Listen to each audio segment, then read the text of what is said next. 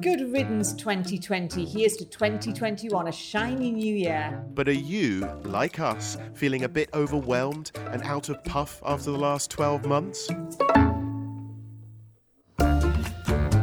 There's no doubt that everyone took a bit of a battering last year, but this year it's time to pick ourselves up, give ourselves a quick slap on the butt, and get out there again even if it is still with a mask on and more than a metre away from everyone. And what better way to motivate us than to listen to some of the best media, marketing, communications, and lifestyle professionals in the business? Sharing their future plans both for themselves and for this fantastic industry that we all find ourselves in. Join me, Susie Golding. And me, Andrew Clark, every fortnight as we get up close and personal with some of our favourite people. Hello, Susie. Hi, Andrew. How are you? I'm okay. I'm in a very busy office today. You probably hear the sound of um, pelican cases closing in the background as crews briskly move in and out of the equipment room. Oh, I love it. It sounds like a hive of productivity. It has been. It's been quite a uh, busy start to the year. And, um, you know, we're having to. Um, dig back into the annals of time to dig out interviews that we didn't feature last year. Isn't that cool? We've actually got a bank of content. I think it's great. Yeah, we're, we're digging into the archives. It makes us it makes me feel like we've got a real um, library. Exactly. We've got an archive of fresh content that our listener has even ever heard before. So, who's on this week? So, this week, Andrew, we have the lovely Debra Langley. And I've known Debra for quite a long time now. At the moment, she's in um, the US of A. Um, but I know her from her time in Singapore. And Debra works for a company called Lyra Ventures, and they are a fund, a global fund focused on reinventing the future of fashion. You see, I, I, I noted here that they, they do ventures that are disrupting the fashion value chain. What the fuck does that mean? Well, I'm sure she'll tell us. I'm sure she'll have a lot to say about it. I'm very I'm very much looking forward to playing this interview because it was a really good fun one and um, I certainly learned a lot about the fashion industry. Yeah, I did. I mean, there was bits and bobs that I knew just because of my interest in sustainability and my interest in fashion. Some of the insight she gave us into the direction that things like consumption's going, you know, she was talking about kids going out and doing squad shopping online, which just sounded mental to me. That was an interesting thing to learn about, and I had my own, uh, I had my own pitch for her, didn't I? Which, um, which, uh, which we'll hear. You did. Um, we won't say it was particularly successful, but um, it did give us all a bit of a laugh. Should we jump in? Yes, let's do it. Andrew, I'm delighted that this week we're talking to Debra Langley. And I've, I've known Debra off and on for quite a long time since I've been in Singapore. And she's worked all over fashion, tech, and retail, and is now working with Lyra Venture Capital. And they invest in technology driving forward um, fashion brands and businesses and also retail businesses, which sounds super exciting. Hi, Debra. Thanks for joining us. Hello, Susie. Hello, Andrew. Hi, Debra. How are you? I'm good, actually. So, where are you, Debra? I am in Dallas, Texas. Ooh. Actually, I was in Boston last week, which was great, in, in Cambridge, which I worked in Cambridge many years ago. And so it was great to revisit places I'd been to. But now I'm in Dallas. Now, one of your um, one of the brands that you invest in has a presence in Texas, right? Gosh, Susie, yes, it does. We invested earlier in the year in Neighborhood Goods, which is a brilliant venture that's reinventing the department store. So, Neighborhood Goods offers a way for direct consumer brands to appear in a, in a wonderful curated environment where they can be flexible about their marketing activities, about the commercial structure, and be part of an online offline proposition what I love about Neighborhood Goods, the, the CEO, Matt Alexander, brilliant guy, he really focuses on the neighborhood. Mm. So that means you look at the profile of the people in the community and curate brands uh, into the store on that basis. So um, obviously, you know that that drives engagement. It drives great sell through. They have a great online presence as well.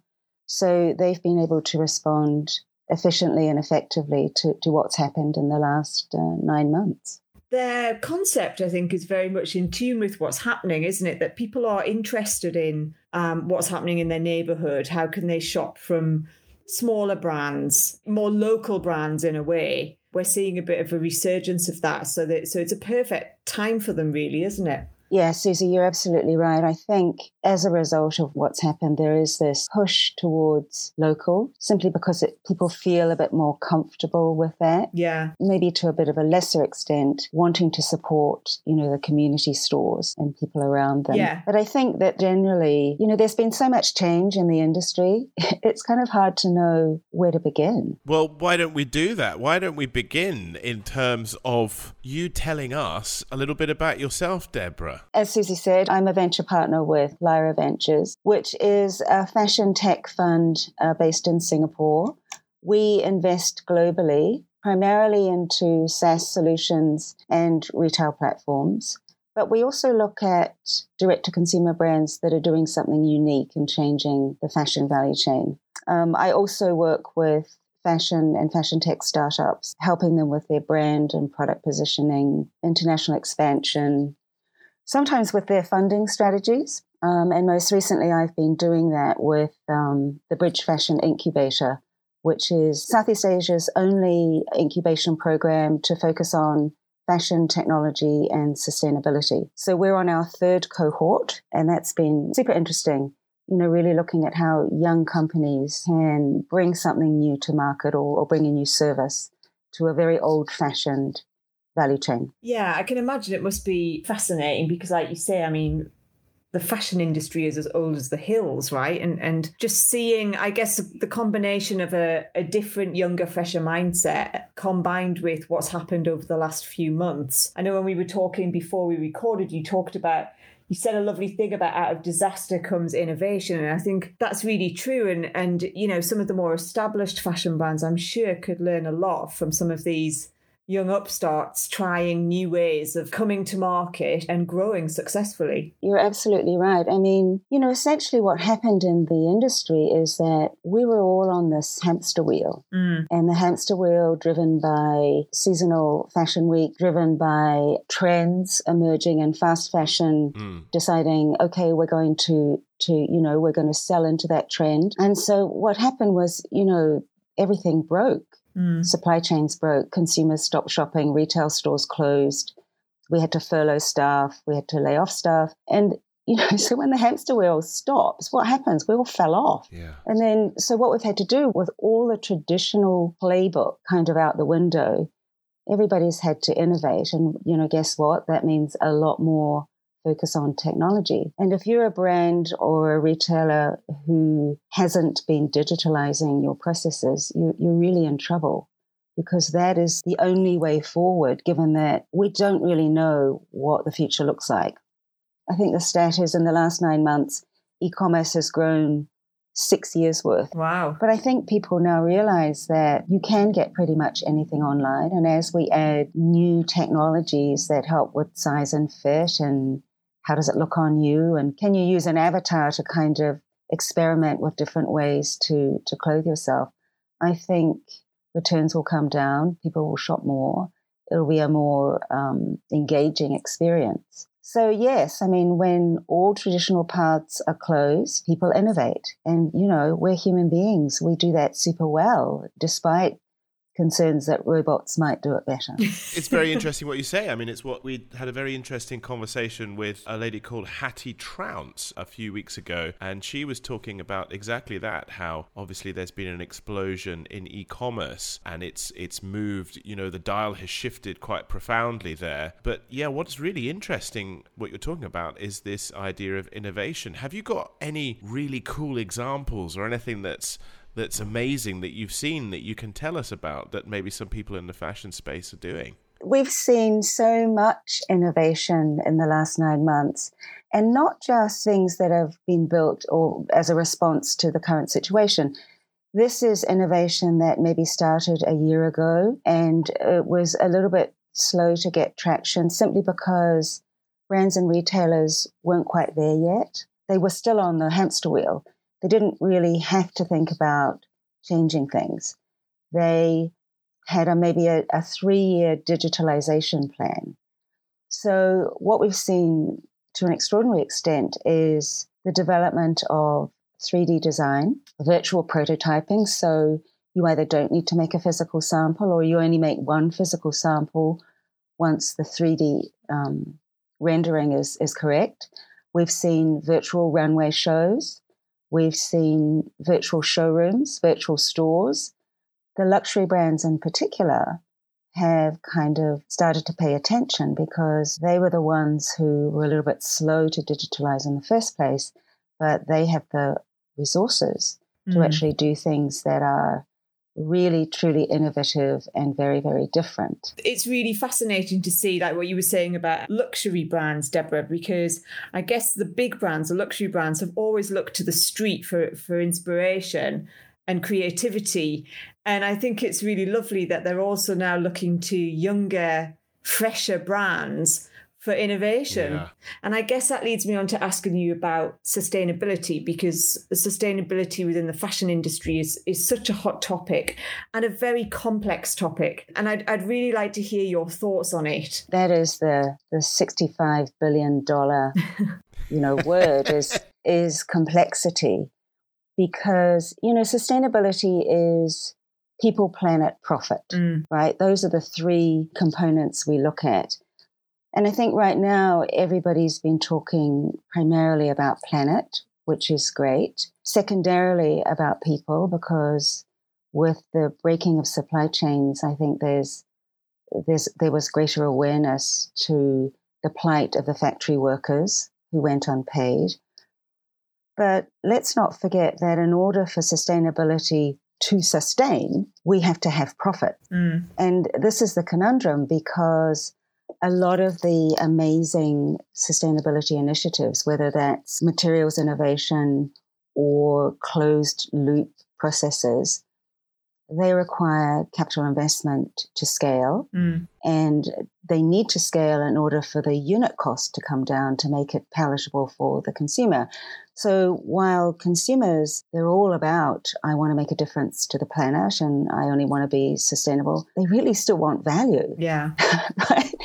So I think you're right, isn't it? Like also sustainability, it's a, it's a super complex issue, and it's also the buzzword of the moment. You know, it is the like word de jour, isn't it? And and mm. you look at some so-called sustainable brands, and they all look the same, and they're all using the same language, and it does make you think like, where's the where's the magic? Where's the creativity? Where's the sometimes weirdness of well, fashion? Wait, you know? wait, hold on, hold on. I've got something, right? I don't mean to hijack you, Debra, but I've been thinking, you know, I've got something to pitch to you. You know, invest in. oh God, these fashion brands. Okay, right. So, like, I know a bunch of like North Korean hill tribe fisherwomen, right? And what they do is they take their net, right, which they've recycled out of Kim Jong Un's plastic bags, and what they do is they like weave them into kilts, not normal kilts, like really small kilts. So they like use their kids because they've got small fingers and they can like they can sew them really really small. But like it's like a really sustainable business and it kind of empowers women and all that. And their kids. Would you invest in it? Are you in?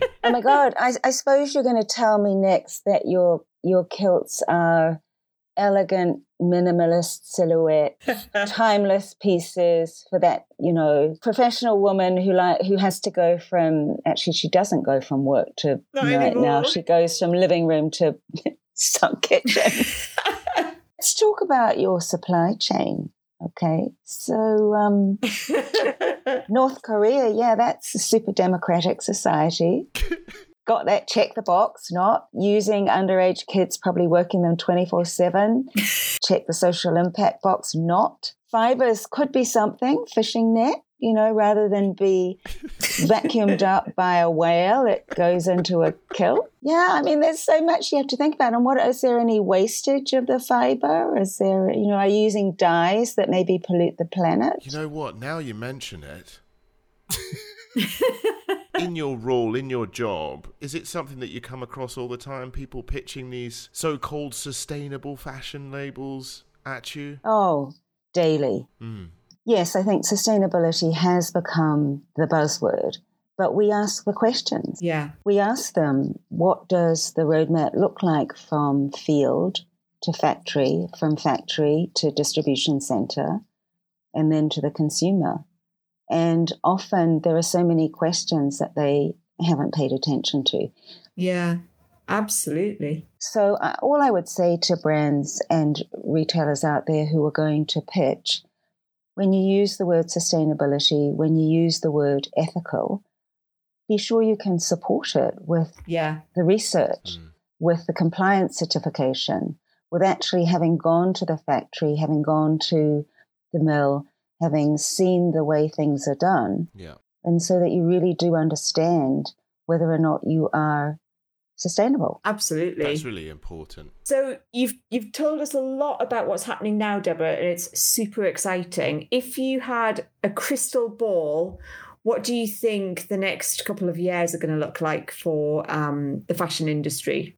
Contrasting 2008, we now have technologies. We have AI, we have um, 3D, we have avatar technology, we have AR, VR. We have so much that we didn't have after the last recession mm. um, that I think we have a, a very good chance of really reinventing the value chain and doing things so much better, whether that's new materials that are fully um, recyclable, whether that's developing closed loop systems, reducing the number of samples, on demand manufacturing, um, customization.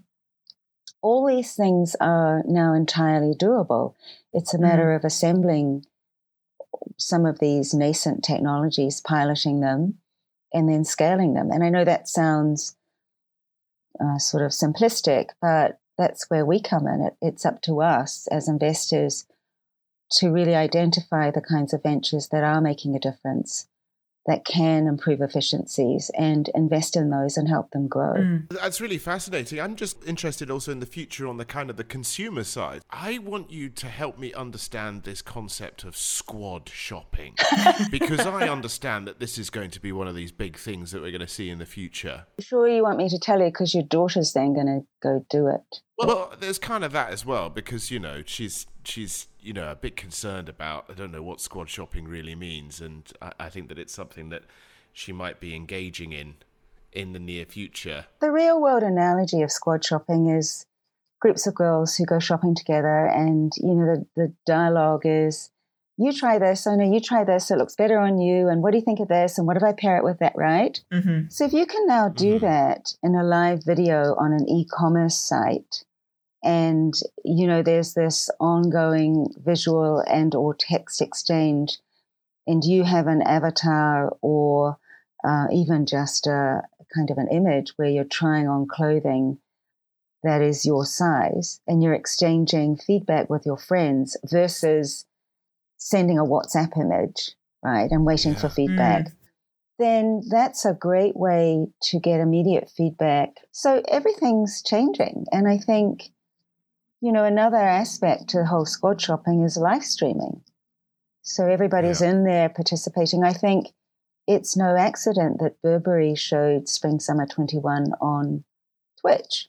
Mm. Yeah. Right? And I got up at five to check this out. And what was hilarious were the comments. And the comments ranged from, dude, is this a new game? to, hey, this is super cool.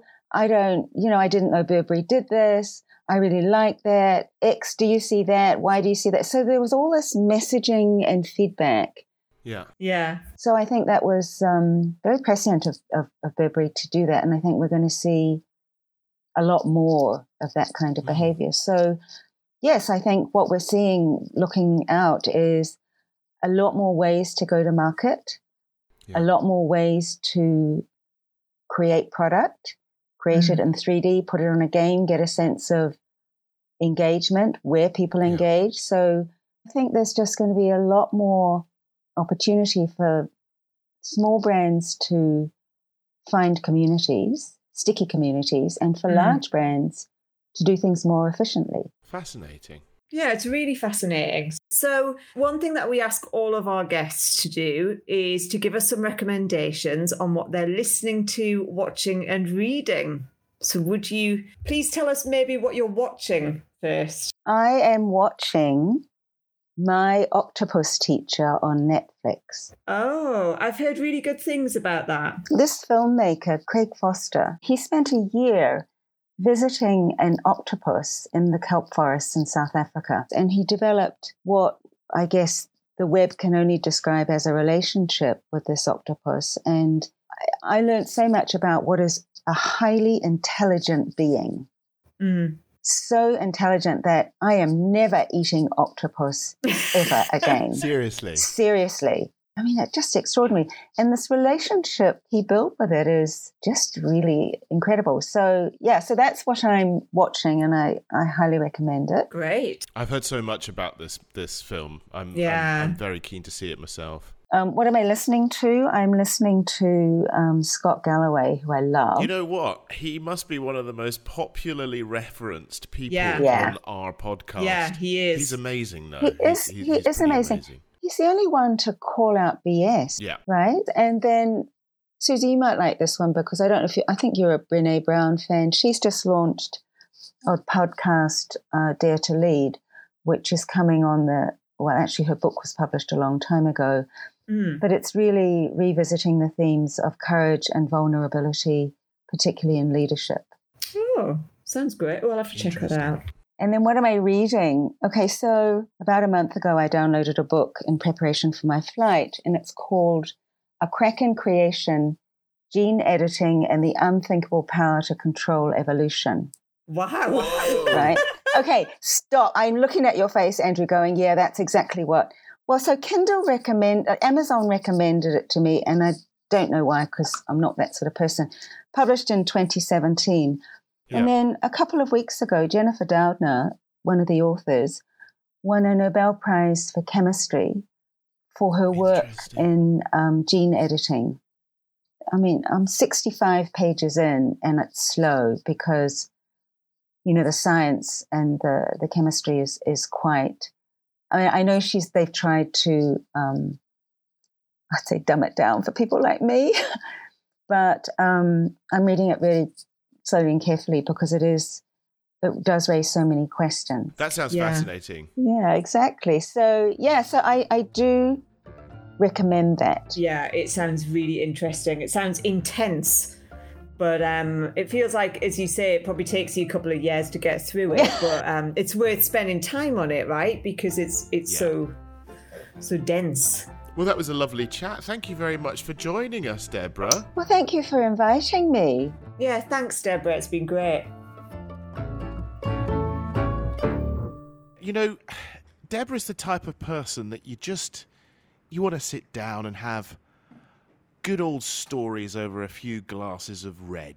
She is that absolutely, and it sounded like she did have some stories to tell, didn't it, Andrew? She was she was uh, being very discreet, but hopefully, when she's back in Singapore, maybe we can have some of those red wine stories. Absolutely. And lots of lots of takeaways from what she was talking about. I think the thing that I was particularly taken by was the fact that the era of the big chains and the massive brands days are numbered perhaps and and we're in a situation now where you know smaller brands people with more sustainable ideas and and and, and plans are, are- gaining a lot of traction right Yeah, absolutely. And, and when she talked about the merging of media, retail, and entertainment um, as one sort of place that you would go to and where you could buy clothes was really fascinating. And and going back to your point about small smaller brands and smaller businesses, you know, being able to buy something that's very individually for you, but not at the cost of couture because they're using new technology um, to actually produce that product. So they're using less materials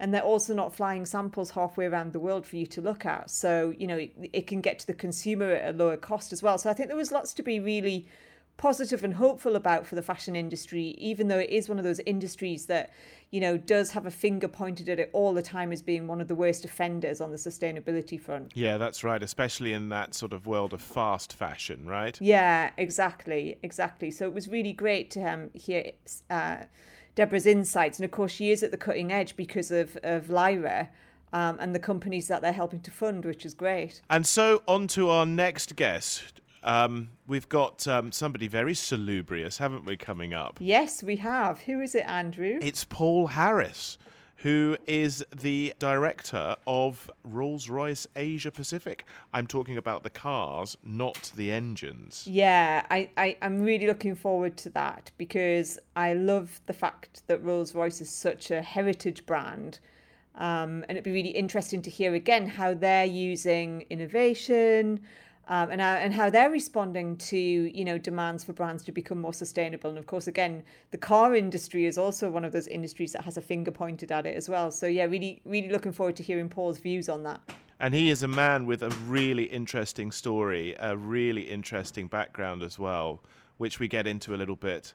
Another one from our archives of fresh content. We will see you the next time. Thank you very much for listening. We will indeed. Thanks so much for joining us again. See you soon. Please like and subscribe. Bye.